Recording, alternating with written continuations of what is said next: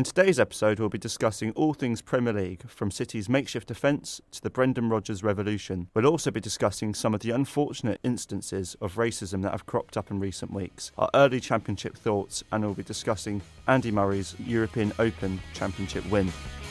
Welcome back to the Mainly Football podcast. This is season two, episode one. Uh, we have returned from our summer breaks, rejuvenated and ready to talk all things football. Today I'm joined by none other than Mr. Jack Heale. How are you doing, Jack? Very well, thanks, George. Yourself? Yeah, very good, thank you. Did you have a nice summer? Uh, yeah, I did, thank you. Um, relaxing, bit of football, Women's World Cup. Obviously, glad to see us back into the Premier League, English football, European seasons, and yeah, sport in general. Big, sp- uh, big summer for sport, and yeah, looking forward to it. We're back. And also joined by Mikey Partington, uh, the most prolific guest turned podcast co-host. He's uh, he's come back for season two, permanent transfer. How you doing, Mikey? I'm brilliant, thanks, George. How are you? Yeah, very good. Did you uh, enjoy your summer as well? Yeah, it's been nice, hasn't it? A bit of time off, but as Jack says, yeah, we're ready to come back and talk some more football. So it's great to be back on. Exactly, and uh, got that added pressure of uh, year two now. How are you both coping with that? All right? Yeah, it's not been too bad so far, has it? Obviously, a few deadlines coming up, but uh, getting the priorities right and getting a podcast done on an essay deadline week. So yeah, always a smart choice there. Elite mentality. Can't wait to fail. so we're going to start with a bit of talk about Manchester City. They they won two 0 uh, away at Palace at Selhurst Park. Um, very impressive, really. They've been in a bit of a bit of dodgy form, which is it's rare to see from City in the last sort of two three years, especially. Um, obviously, Rodri and Fernandinho playing at centre back. Uh, I'll start with you, Jack. What did you make of the game and the performances of those two, especially? Solid performance. Uh, City always seem to bounce back uh, whenever there's been a result, and from fans in general to social media to the media, I always think there's a massive overreaction when City do lose. Um, obviously, it's not something that happens too often, and when it does, it's kind of blown out of proportion. Uh, I think, obviously, with Stones being out and Laporte, obviously a more long-term injury, we've had to make do with Fernandinho and uh, Otamendi, and obviously for uh, with Rodri against Palace, and it worked out well. I think. I think what we've struggled with is because, say, um, Gundogan's had to come in sitting next to Rodri. Um, it's kind of left David Silva as the only attacking midfielder, and with that, obviously, we're not going to create as many chances with such, well, with a more conservative midfield to compensate for the defence. Um, and obviously, creating less chances is going to be under the cosh a bit more. Whereas with having Gundogan as lone six on his own, uh, like the back end of last season, obviously two uh, holding midfielders at the back, we were able to kind of sustain attacks throughout the game, and obviously more pressure on Palace, more likely to score, and the goals. Yeah, they came with that as well. So it's great, um, great to see City getting back into the rhythm of things. Hopefully, can just continue this vein of form now. Yeah, and um, in terms of that Rodri Fernandinho partnership, is that something that can, well, in the short term at least, kind of carry on for City, take you forward? Um, I think with Stones coming back from injury, obviously came on against Palace. I think he'll be a, st- a stalwart straight back into the uh, into the centre of defence, probably partnered by Fernandinho, and then I'd probably say either Rodri or Gundogan as the lone six. Otamendi has proved a liability at times, especially like uh, in the game against Wolves. Is kind of that form from Pep's opening season where he was a real rash challenger and making decisions that he he, he hasn't done um, in his fantastic season in 17-18 and um, parts of 18-19. So I don't think you'll probably see them in in centre of defence together again for a while. Um, but it kind of depends on Stones' f- fitness. But I think he'll be back for the Champions League. Yeah, definitely. And um, in terms of well, you're taking two midfielders out and putting them in defence. That's going to leave a bit of a gap. Um, for someone like Phil Foden, that's obviously a fantastic chance. Is could you see him with with this sort of centre back crisis? Do you think that could be a chance for him to, to sort of get more of a starting role for City? Mikey, I'll yeah, pass it on think, to you. Yeah, I think obviously potentially when you lose players from midfield, it, you could perhaps overcompensate by putting Foden in.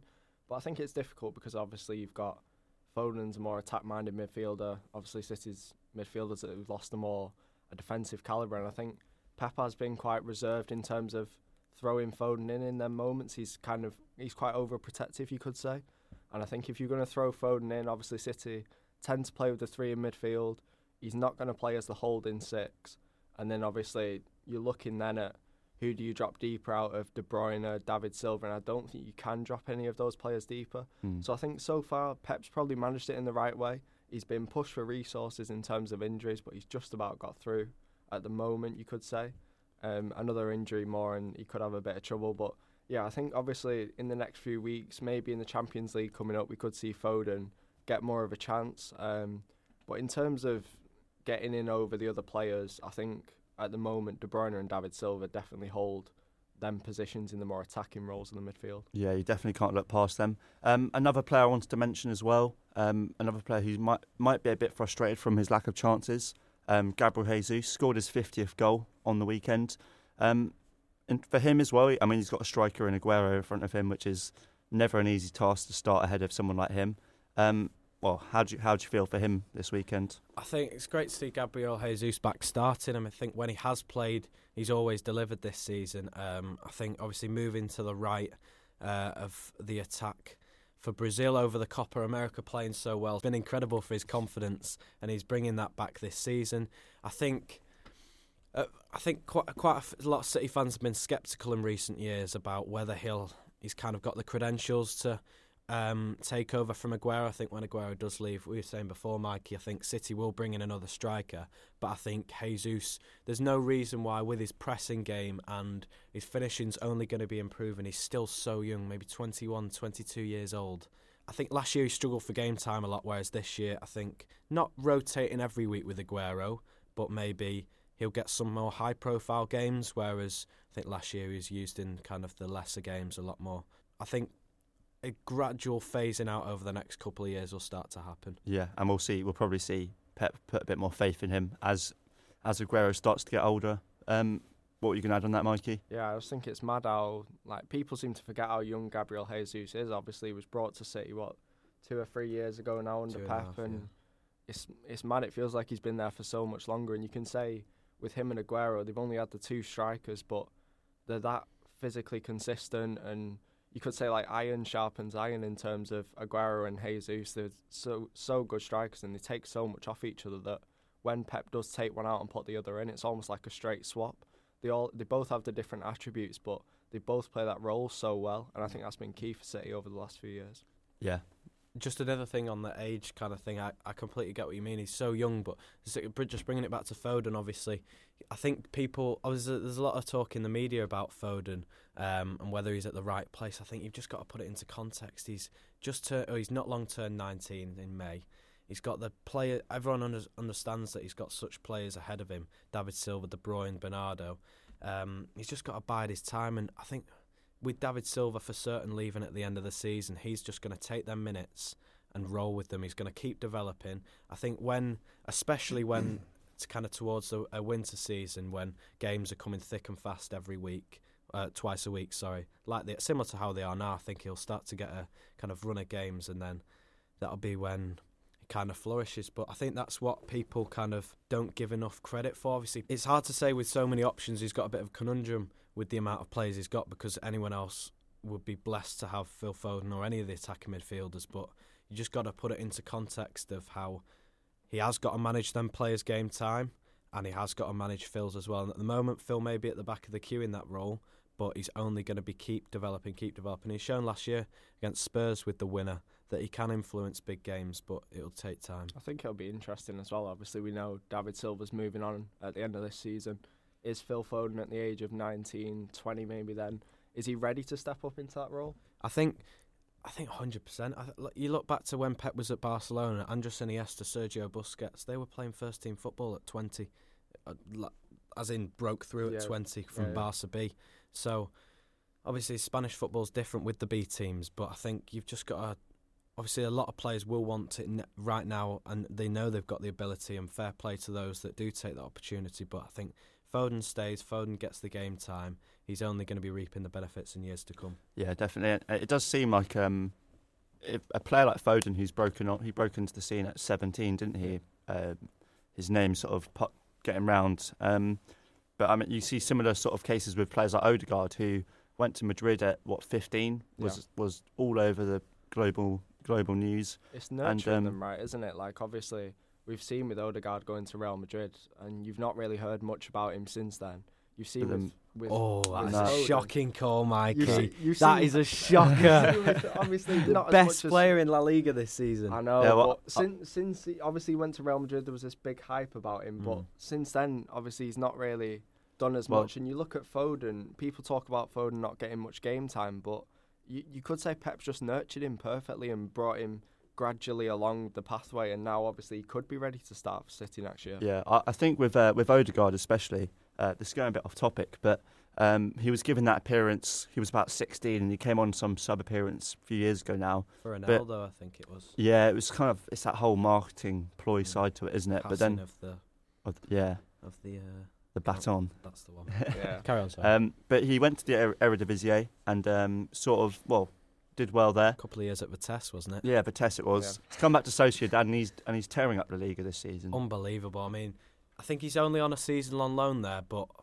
or I'm sure it's a season-long loan, but it could be a potential buyback um, or a buying option.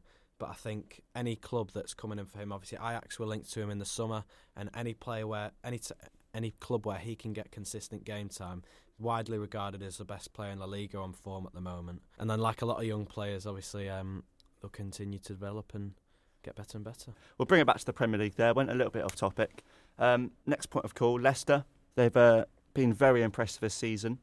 Um, they continue their, their bright start to the season with a 2 1 victory over Burnley. Uh, Vardy and Tielemans scoring. They're currently sat in third place, two points behind City.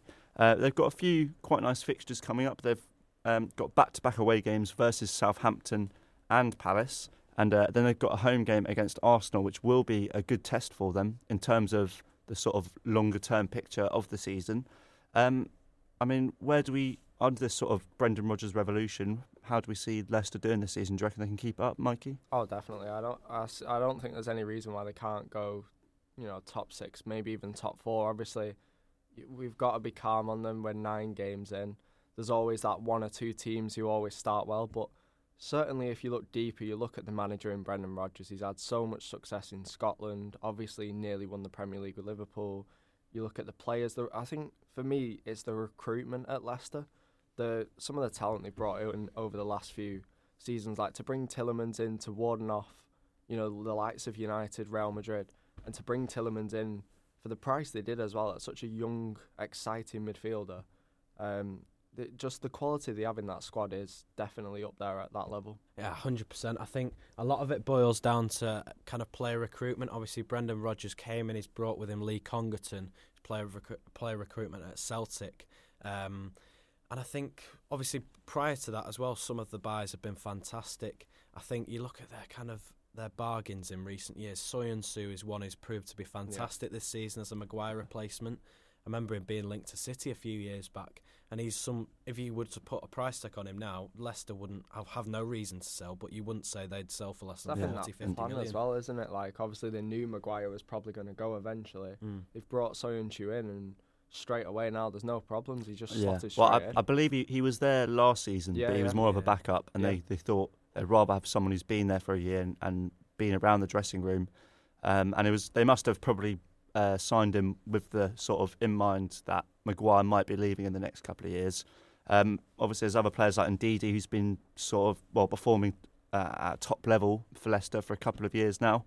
Um, he was brought in from the Belgium league, and um, and like you said, Tielemans, someone who kind of faltered a bit at, at Monaco, yeah. and then he's kind of picked his career up again from being this promising youngster. And then obviously the likes of Maddison as well. What are you going to add on that, Jack? Hundred percent. Just like you said on Maddison, there, I was reading something in the Athletic this morning, a David Ornstein column, and he was saying that United have been interested, but Leicester feel like they have no reason to sell. And why should they? They bought in, they've reinvested the Maguire money well. They've brought in that Dennis Praet from Sampdoria, and he's someone I've not seen him play much personally, but he's someone an attacking midfielder who, say if Leicester were were to uh, have to get oh, were to move on Maddison for the right fee, Praet and potentially another new signing who they could bring in at a decent value again would be another player who could mould into that kind of Tielemans role at number eight um, and just thrive there. I mean, the recruitment is absolutely fantastic. They're always one step ahead, and I think that's being um, fantastic for Rodgers to have that kind of recruitment team and uh, analysts behind him who'll kind of give him the idealistic team in a way to suit Mm. his philosophy. Yeah, and I, and a bit like when they won the league a few years ago. Now, actually, it's all it's always about performing at that good level. But you you need teams, other teams, teams like United, uh, Tottenham now as well, to sort of drop off a bit. Yeah. And I'm sure I feel like Tottenham will sort of will climb back up. United, I, I'm a bit less hopeful for, to be honest. yeah. Um, but I mean, yeah, I, I, just just before we move on, I want to get a, an early prediction of where you think Leicester will come this season. So, Jack, I'll start with you. I think early on in the season I said I said sixth, as in as in this is me among my friends and stuff. I'm gonna stick with sixth because I, I don't believe United are getting top six. Um, and yeah, I, I think it'll be one of them where they kind of they do keep up the form and kind of consistency, but it will tail off at some point, and the kind of the, the experience and quality of other sides will kind of potentially shine through as the season goes on. Yeah, and Mikey. I'm going to go fifth. I think they'll narrowly miss out. I think they've got the quality in the starting 11. I think they're very similar to a team sort of like Liverpool who have a very good starting 11. I think they've got good players to bring off the bench, but I think if they can keep getting the consistency, I think we talk about all these players, you know, Tielemans, Maddison, they've got the best out of their best player. That's Jamie Vardy. They've obviously they've catered around his system more. I think under Claude Puel they hadn't done that. So I think they've got the best out of him. If they can keep doing that, I don't see any reason why they can't finish in the top six. I think top four probably a bit too much of a push. Obviously they've got no other distractions in terms of European football, but I think the depth, you know, when it gets to the real nitty gritty parts of the season. Come February. yeah, we don't know what United are going to do yet. We don't know Chelsea. Arsenal have had a good start, so yeah, Mm. I'll go with fifth. Yeah, and uh, well, What about yourself? myself, I think, yeah, like you said, the depth is the, is the main thing. It's um, it does seem like with with Leicester, they last season it was kind of transitioning into that Rodgers system. Yeah. Now it does feel like they've got into that full transition. Um, I'm probably going to say sixth, just because, um, yeah, like you said, with the depth, I don't think Yeah. they'll be able to continue it, especially if they get a couple of injuries.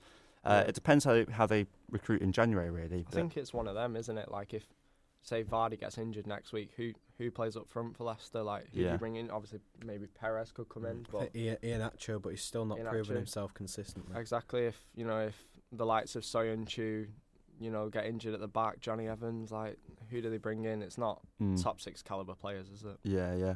Well, that brings us on to another team in blue, um, Chelsea under Frank Lampard. Um, it's been a bit of a strange season for them, but then it's um, it's uh, it's been oh, it's kind of improved since that opening day defeat to United. Uh, I think they've kind of gradually got better and better. So yeah, they they beat Newcastle one 0 this weekend. Um, quite a straightforward uh, victory, but I mean they're undefeated since their two one defeat to Liverpool on September the twenty second. Um, relatively easy fixtures, beating Brighton, Southampton, um, and Newcastle.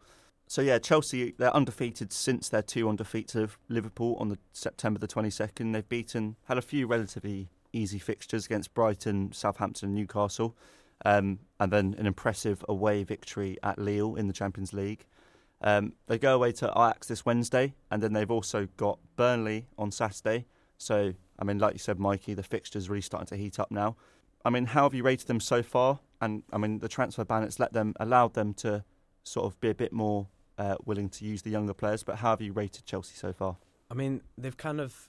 I think I was quite positive in terms of what how I thought they'd do this season, and I think they've exceeded that already. I remember we've previously talked the tran- the kind of possible implications of the transfer ban back in January on the podcast, and I think they've exceeded that completely. Abraham, Mount, Tamori, the obvious ones have kind of shone when given the opportunity. Christensen, another academy graduate who was kind of stalled a bit under Sarri. Um, I think he's really come into his own uh, at the heart of defence. And then other players, for example, Callum Hudson-Odoi is coming back. We know what he can do. Billy Gilmour, another one, an 18-year-old central midfield. Obviously, Chelsea are kind of blessed with central midfielders out of all their positions, but Frank Lampard's clearly giving opportunities to youth, and it's proving it's proving um, it's, it's, it's proven him right because him and I think him and Jody Morris have done a fantastic job, and they both deserve a lot of credit Yeah. For putting such trust. Yeah, and it's it's quite it must be quite nice as a Chelsea fan this year because it's almost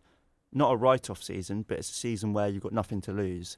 And uh, for Lampard, it means there's not really that pressure because I think whatever happens this season, unless he was to finish like 12th, Yeah. he's not going to get sacked.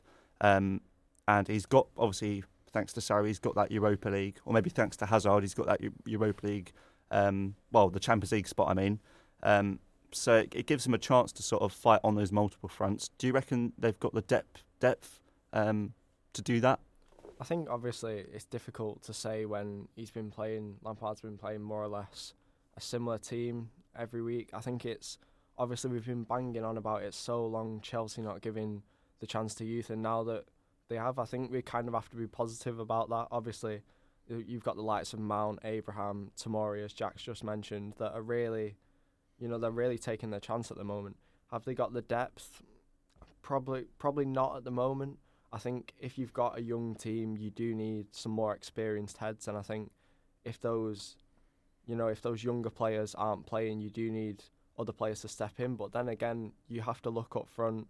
And we were saying about Leicester then, you know, if Vardy got injured, who would play there? Well, if Abraham's not in the team, you know, you've got Batshuayi, you've got Giroud, so you have got that experience.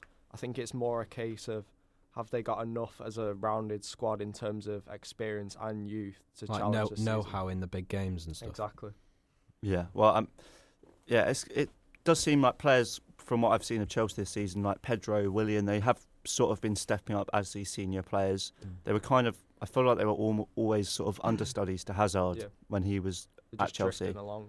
exactly, and, and now they're sort of the bigger names, and then it allows sort of Mount and Abraham to to play with, without pressure, really. Yeah. Um, which is it, it's great to see, really. What you can add on that, Jack? like like you just said about players who've kind of stepped up. I think Marcos Alonso's another one. Um, kind of fell away to Emerson at the last stages of last season and really was struggling defensively. I remember in a game against City, got absolutely torn to pieces on that left hand side. But I think to give give credit where it's due, he has improved defensively.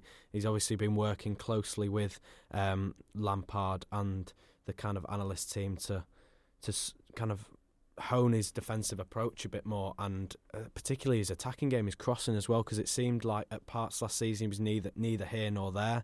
Um, now Lampard does kind of get a lot of stick in terms of he has to use these young players, which granted, well, he doesn't have to, but it obviously.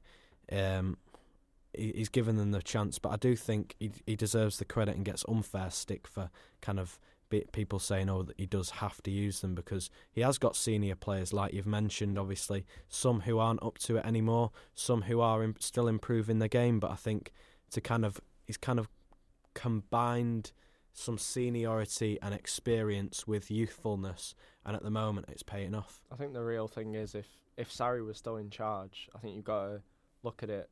Abraham and Mount probably wouldn't have played. Loftus Cheek would probably be We the only one with probably. Uh, yeah, we probably would have had Loftus Cheek, maybe Ross Barkley. You probably would have had Giroud up front. Maybe Batshuayi would have got a game. I really, to be honest, Mount and Abraham might have gone back out on loan. Mm. It's. I think you talk about Lampard. Obviously, he doesn't have to use them, but you know he's he's chosen to use them. He did it at Derby last year, and that's what's worked for him. Hundred percent. Yeah. Well, from that, we'll uh, we'll move on to some of the VAR controversy. It, it seems like that it, there's controversy every week. Well, there is really, but um, starting with Spurs versus Watford, there was the a wrong graphic used with uh, one of the screens reporting a goal and the other reporting no goal, um, and uh, the Hawkeye, the company who do VAR, they've actually come out and apologised for that. Uh, it seems like it was actually just a, a human error. But it does raise the question um, with a few other things as well. So there was the um, Villa, Villa versus Brighton. There was a, a goal disallowed for a supposed foul on Matthew Ryan. Um, and then there's also there's been a few instances with United. So the build up for uh, United's goal with a supposed foul on Origi, which uh, wasn't given by the ref. And then there was the uh, handball in the uh, in the same match with um, Liverpool's goal being disallowed. Um, but what do we make on the sort of what's been going on this weekend with it? Mm. I think VAR. I think it'll get it'll take time to get used to. I think it was kind of trialed in the last stage of the Champions League last year, so people got a taste of it. But now, obviously, with it being every week in the Premier League, the, um, and the, with the Premier League un- under kind of such scrutiny, so, uh, eyes of the world, so many people watching, people are always going to pick up on these things. I mean, you can understand it's it's not going to be picture perfect every week, but if it's going to be brought in to kind of eliminate their that kind of the middle ground as such, if it's going to be brought in to eliminate or to make itself as close to being perfect as it can, then it's got to it's got to prove that. I mean, obviously with that the VAR error with Spurs game, obviously that just seems to be a human error, but I think obviously there's the the kind of grey area about Yeah. how much contact there is for a foul, what's not. It's What What would you say needs to be improved with it? I think people what people have come to in recent years is the timing of it. I think that's improved a lot this year with referees kind of opting to not use the screen on the side. That seems to take away about 90 seconds. Um, I think just a bit more potential clarity on fouls. For example, the Divock Origi one that wasn't given at the weekend. There's contact on, on it's what looked like his inner thigh. Um, referees viewed that as not enough contact so it's not been given. Obviously, uproar with the Liverpool fans. So it's, it really is a tough I think one. the biggest problem is at the end of the day, it's still subjective. Mm. Mm. So you've still got someone sat in a, eh, what is it, Stockley Park over watching the cameras, watching these replays and making a decision.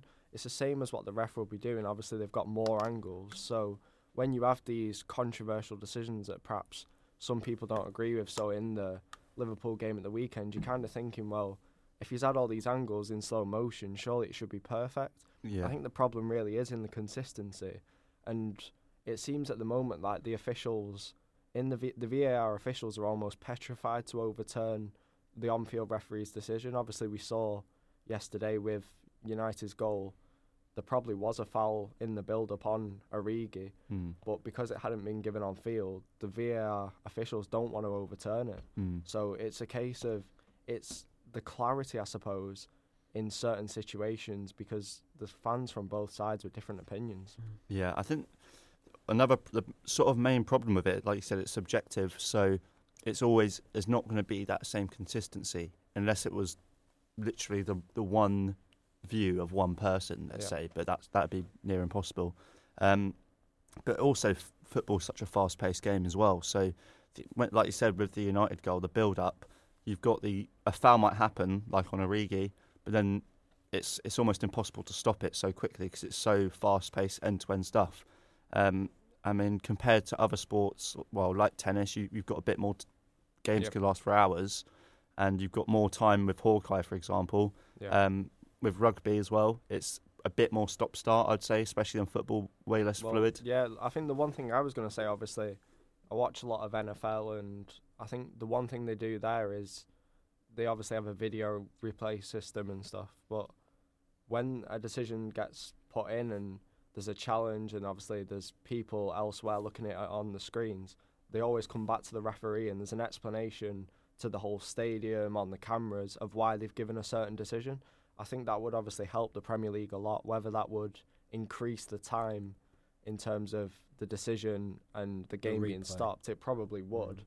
But for the clarity and to kind of end that debate, it would probably be needed. Yeah, um, I mean, maybe some sort of solutions. I'm not sure how necessary this could work, but then you could almost have a similar sort of rule to tennis where you get three, Yeah. um, three sort of calls. So the the captain or the manager, if they if they see something and they want it reviewed, they can ask for that, and then maybe it's more just down to the ref uh, how it used to be a bit more, rather than someone in the ref's ear saying that it could have been a foul. So it's Yeah, it's more like th- if a team want to call that, they can run the risk of running out of calls to make. yeah. but then like maybe it- It, exactly, more challenges, and um, maybe that's a way of making it more fair because team obviously teams do see things like handballs, and the ref might not see that.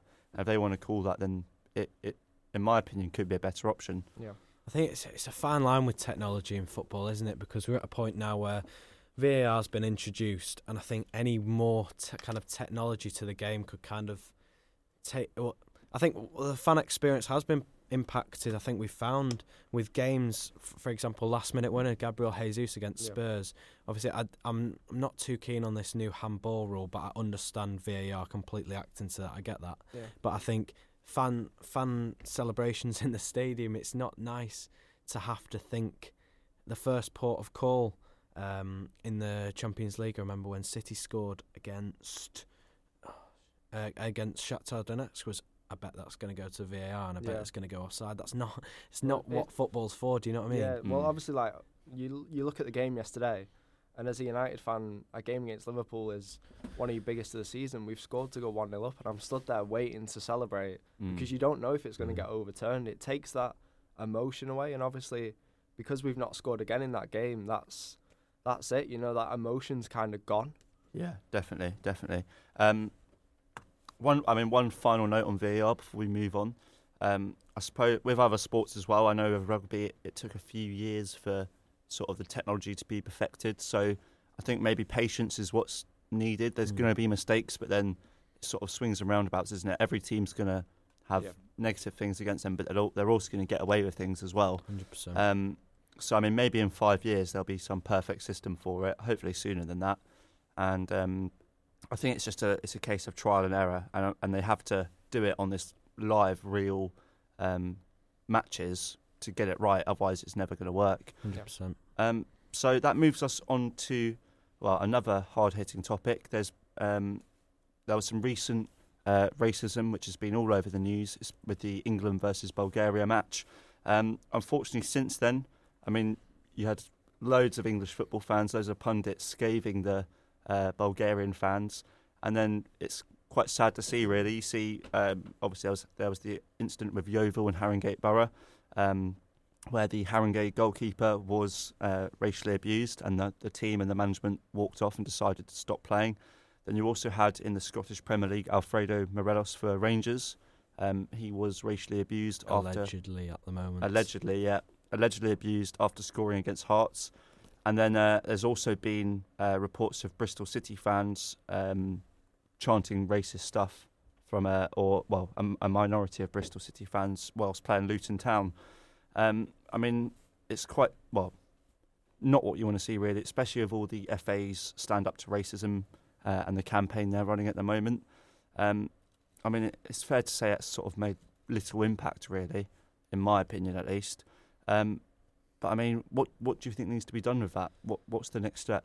I think obviously there was a disgusting racism in Bulgaria last weekend. Uh, last week, sorry, and um, I think how the media covered it was very was. I, th- I thought um, ITV did it very well. Personally, I thought they kind of in the post-match and half-time analysis took took you through the steps so you could understand it, so the viewer was kind of on board with that and kind of explained it in detail. But I think as well as there being racist abuse in other countries, I think in our own country, among our own people, there's there's obviously a problem. Like you've mentioned, there's been a number of incidents in English football as well recently. I think that boils down to society. Um, obviously, education, education about racism. It sounds simple to talk about, but it's people, uneducated people who are, or those who are educated. Remember them into fans.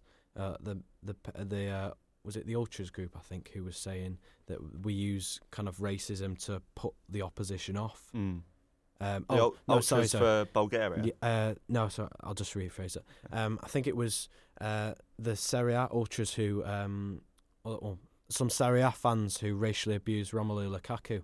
Yeah. Um, those fans came out saying it's a way of putting the opposition off, and we don't see it as racism. Well, yeah, there was also the uh, Ronaldo Vieira, Oh, um, the Roma fans who were racist to him, um, and it just seems like every single day there's a new story coming out, and it's I don't know if it's just a coincidence or if it's kind of a knock-on effect. It's, Well, yeah, it's exactly they. It's so disappointing to see. Obviously, we saw all that stuff in Bulgaria on Monday night, and everyone's talking about it almost not as a one-off incident, but almost that we should be learning from that, and it's it shouldn't be like that in our society. And then obviously we see it on Saturday in in this country and in the UK, and it, I think, as Jack says, it probably does boil down to something deeper than football. It's not just rivalries; it is probably an education thing. It's Mm. it's more than uh, someone just standing there on the sidelines and abusing someone that doesn't play for the team they support. I think it is more that education on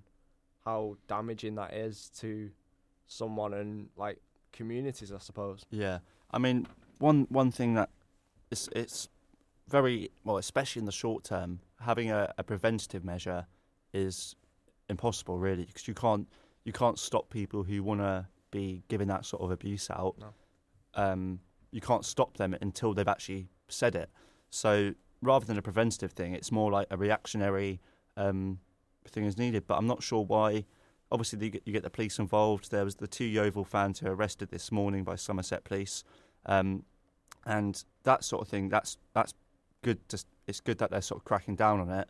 But then, I mean, surely the FA or, or the clubs involved, it, they need to be giving out lifetime bans. If you're caught saying anything racist, you can never watch your that team play again, or you can be.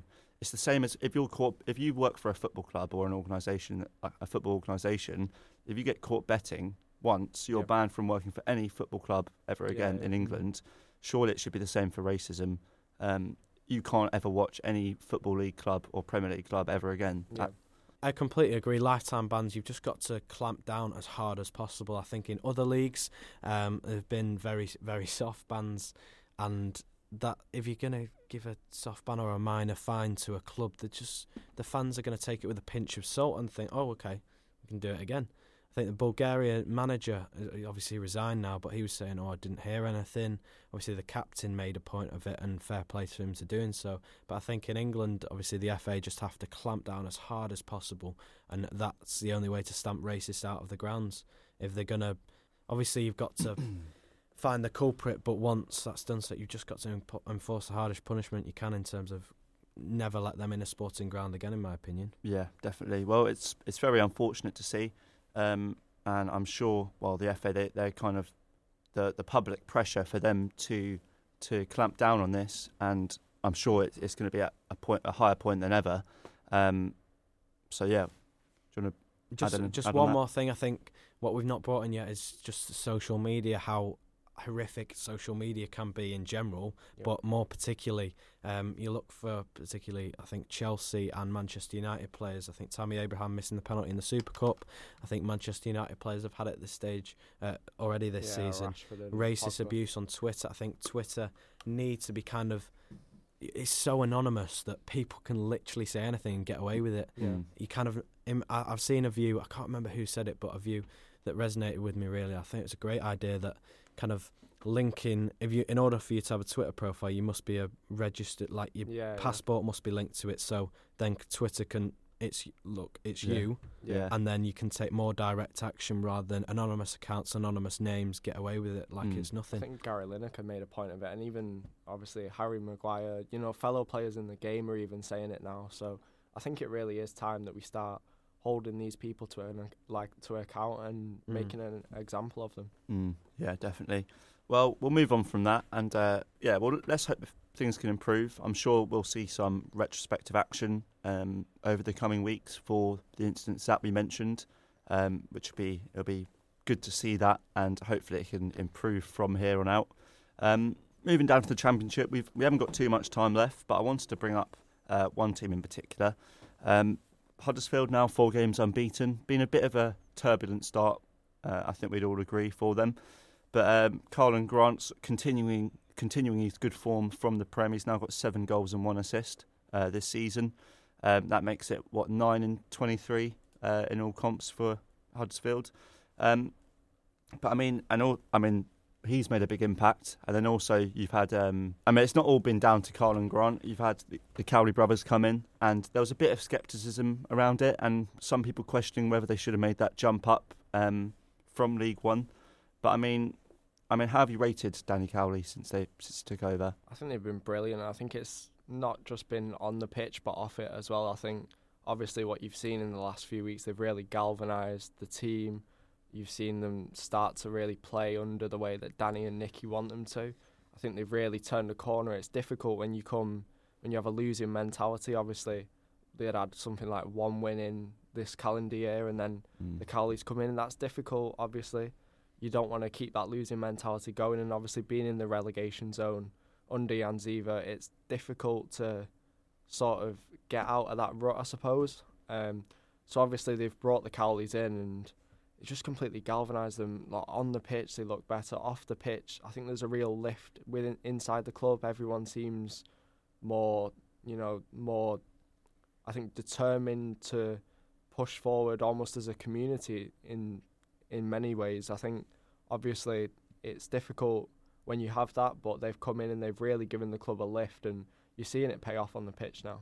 Mm, definitely. And I mean, what would you say sort of changed in terms of style of play? And you mentioned the atmosphere around the club, but what what about the sort of style of play that they've implemented to this Huddersfield side? I think a lot of the games earlier in the season, it was very they were struggling for creativity in the final third. I think they looked they didn't look solid defensively. I think that's obviously eh, the cornerstone of any team, particularly in the championship. You've got to be solid defensively. I think they've really done that. They've utilised the quality they have at the back and really started building there.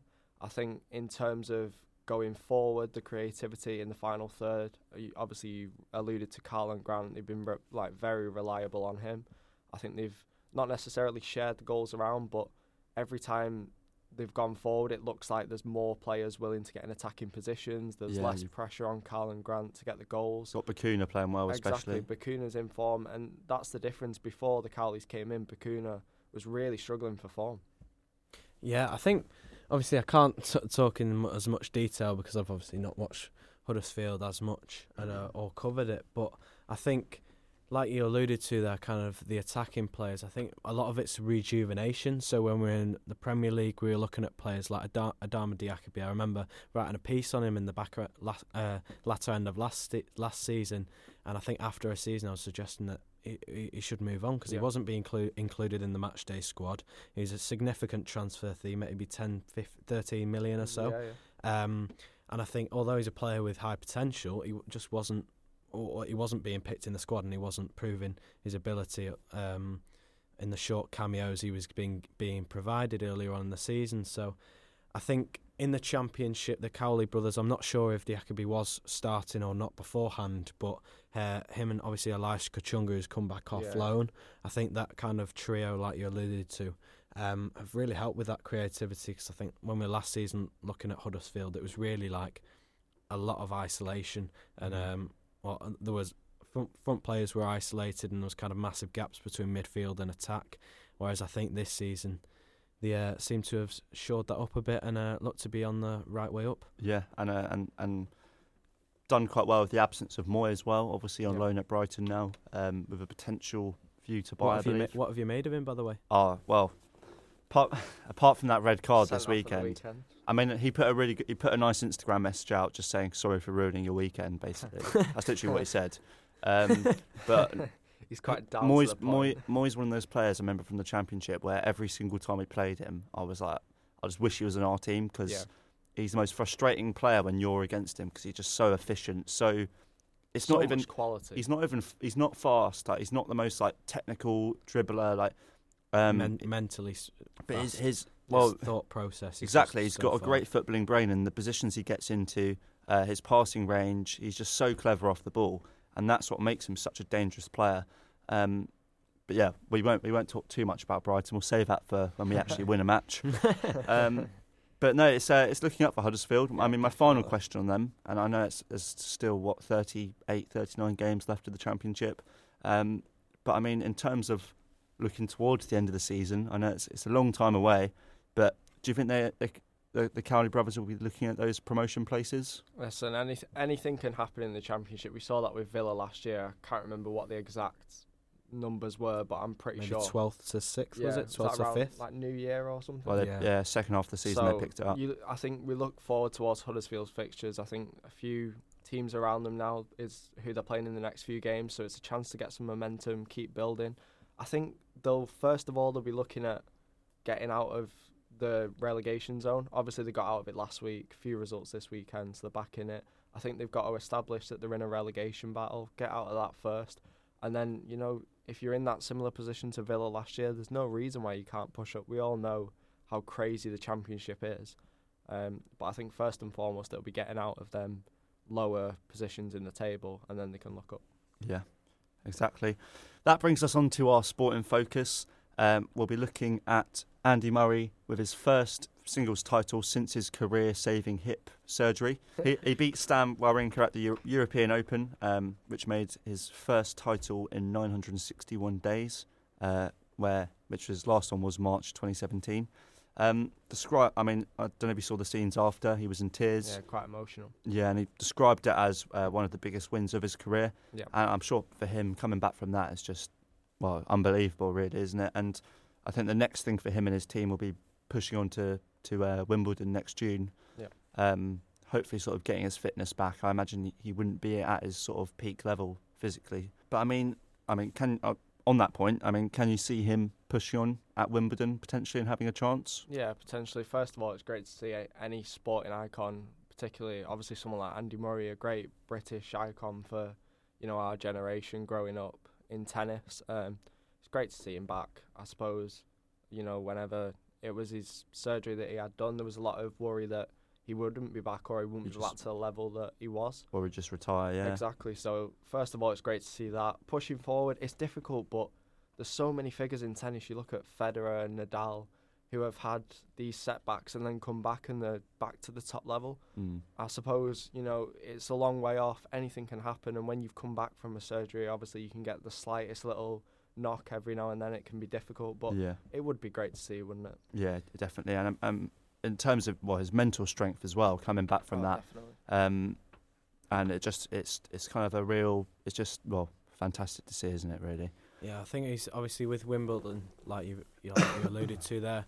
He's done it before, but can can he do it again with a metal hip? That's the question. Yeah. I think obviously it'll be a tough ask. Obviously, will he be back to physical peak condition in 2020? Um, let's hope so. If he can do it for Britain, then that'd be fantastic. Yeah. Well, we'll be watching it closely and uh, cheering Andy Murray on, as as ever. But uh, that brings us on to the end of uh, the first episode of season two. I hope you've enjoyed it. We've got our social post coming up Oh yeah. uh, just before we finish. Uh, do you want to? Should we start with Jack? Right, so my social post of the week, I'm going to go with a tweet from James Knowlton, world football writer, who tweeted a video of Radja Nainggolan's goal from this Oh. weekend. I'm not sure if you've seen it, reminiscent Technique. of Paul Pogba's outside of the foot half Paul volley from the Juve days. Some player. And he's the ball's dropped, controlled it on his chest, bang, half volley outside of the foot, upper echelon, top He, he's a player I've always wanted to see in the Prem. Yeah, nine goals. Comes So getting a much bit old now, though. complete play. I mean, obviously he's had spells in the Serie A. He's at Roma now, I believe, or is he not? He's, not. Uh, He has Cag- been at Roma. Cag- Cagler- Cagler- Yeah, Yeah, he's right. moved on to. Right. I round take it place. back. he's, he's obviously had spells across the Serie A. Um, I think Mikey said, "Is it Cagliari there? Is yeah, it?" I think so. Cagliari. Oh, Cagliari, my bad. I'm probably wrong. Um, but obviously he's, he's still got it. He may be aging, but he has still got a sweet strike. Yeah, and Mikey. I'm gonna go with one from a page called Vintage United. Um, a guy called Ryan. It's a United fan page, and I'm sure you all know since Ole Gunnar Solskjaer took over, there's been this big Ole's at the wheel thing. um, so after West Ham beat United, uh, was it last month? I think West Ham won two 0 Mm. uh, Since then, their results have been Oxford four, West Ham nil, Bournemouth two, West Ham two. West Ham one, Crystal Palace two, and at the weekend it was Everton two, West Ham nil. Uh, so he just said, "We warned you, lads. It's a curse." because after that game, they tweeted a picture of Manuel Pellegrini uh, oh, with no. the caption "At the wheel." Oh no. Yeah, the Uh-oh. cur- the It's a curse of the wheel. And George, Well, mine's not short and sweet. It's just uh, Jamie Carragher's uh, new profile picture on Twitter. Um, Great which is video. very yeah. The video is Really funny and video. and the photo is even funnier with Gary Neville in the background. So I that love that did. kind of insight. You know, like seeing them things behind the scenes. Yeah, yeah. That's like the best. Mm. that's like The best. the best. Um, but no, thank you very much, guys, for being on the episode. I've thoroughly enjoyed it, I hope you have too. Great to be back. and uh, we'll be back in two weeks' time. We are we're changing our format this year. Um, uh, we're changing our format this year uh, just because there's going to be a bit more of a workload with our second year of studies. Um, so we will be doing episodes every two weeks. Uh, if we do find time, we can we'll try and do some extra ones for you. But uh, every two weeks uh, we'll be there. So we'll see you in a fortnight. Goodbye.